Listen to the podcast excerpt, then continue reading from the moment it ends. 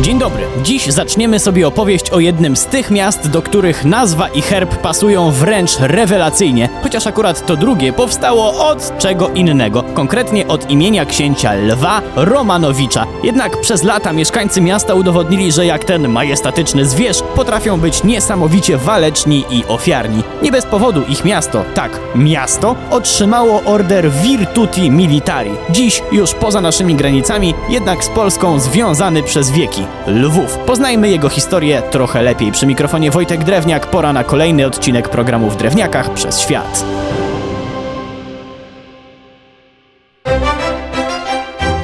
Zaczniemy sobie od pewnej ciekawostki z dość odległych czasów. Otóż wspomniany we wstępie Lew Romanowicz wcale nie założył miasta, o którym dziś zaczniemy opowieść.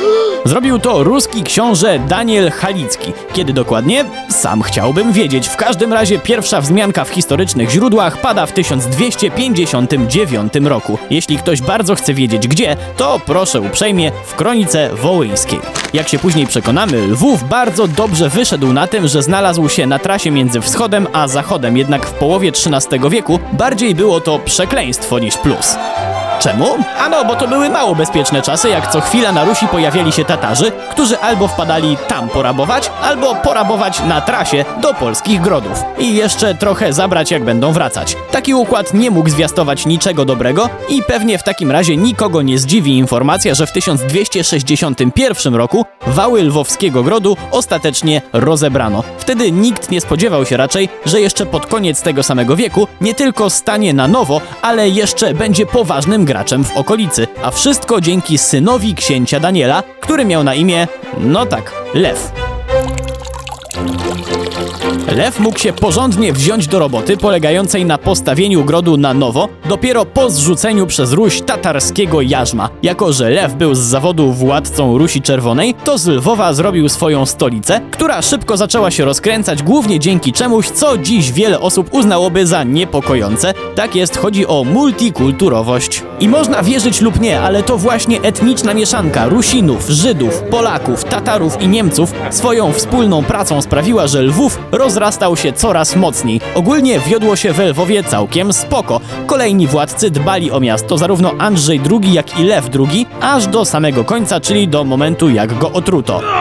Wiadomo, że zawsze takie wydarzenie wprowadza pewne zamieszanie i postanowili wykorzystać je sąsiedzi Węgry, Litwa i tak jest Polska, bo każdy chciał mieć Lwów u siebie. I tutaj na scenę polityczną wjeżdża nam mało znany koleżka, który na historię Lwowa miał wielki wpływ. Był spokrewniony z otrutym władcą i miał na imię Bolesław. Ale tylko przez jakiś czas, kiedy to bowiem ten mazowiecki książę po krótkim okresie chaosu zdobył koronę na Rusi, to żeby legalnie panować między innymi nad Lwowem musiał się przechrzcić, czyli przyjąć prawosławie. Zrobił to i od tej pory znamy go jako Jerzego II, ale też tylko przez chwilę, bo jego też otruto.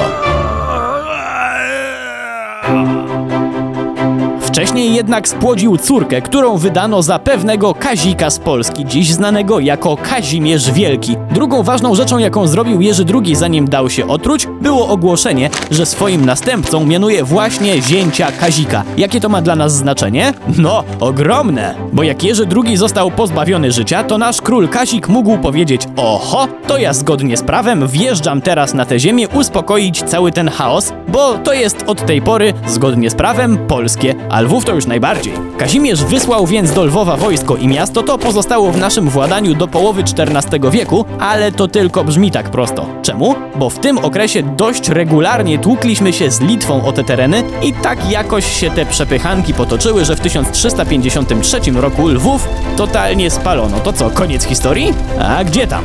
Jeszcze zanim te przepychanki z Litwą się skończyły, to Kazimierz Wielki kazał Lwów odbudować i to z jakim rozmachem? Przede wszystkim król Kazik uznał, że po co przepłacać inwestując w sztuczne umocnienia, jak można naturalnymi sposobami zabezpieczyć miasto, stawiając je odrobinę w innym miejscu. Nowy Lwów, położony w kotlinie, dzięki tej przeprowadzce był teraz od zachodu i północy chroniony przez wody rzeki Pełtwi. Okej, może nie była to gigantyczna rzeka, ale zawsze coś, a poza tym woda z niej zasilała dodatkowe sztuczne już fosy. Ale to nie koniec naturalnych zabezpieczeń, bo kolejnymi były okoliczne mokradła, których żadne wojsko nie lubi. Oczywiście miasta nie chroniła tylko natura, potężne mury też postawiono. A jak się żyło tak na co dzień w Nowym Lwowie? Zupełnie w porządku dzięki prawom ustanowionym tam przez Kazimierza. Każdy mógł tam wierzyć i praktykować co chciał, co nie tylko miało sprawić, że wszyscy będą się czuć swobodnie, ale jeszcze miało być zachętą dla nowych mieszkańców. I podziałało. Lwów rozkręcał się w takim tempie, że szybko odstawił konkurencyjne grody Włodzimierz i Halicz i w 1353 roku